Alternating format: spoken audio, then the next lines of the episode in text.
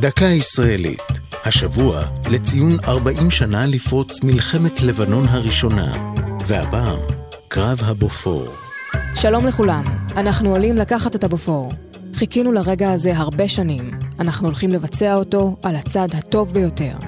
במילים אלה הוביל מפקד סיירת גולני גוני הרניק את חייליו לקרב.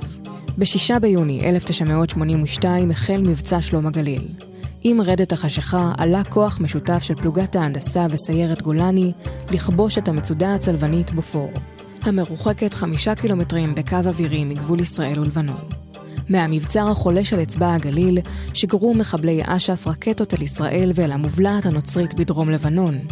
הקרב שבמהלכו נפלו שישה חיילי צה"ל, ובהם המפקד גוני הרניק, היה לאחד המראים במלחמה.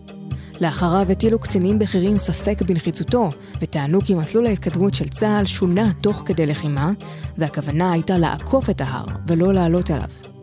ביום המחרת עלה ראש הממשלה מנחם בגין למבצר הכבוש, ושאל את הלוחמים האם הם השתמשו במכונות ירייה, שאלה שהפכה אז לסמל הניתוק שבין ראש הממשלה דאז לבין הדרג הצבאי במלחמה.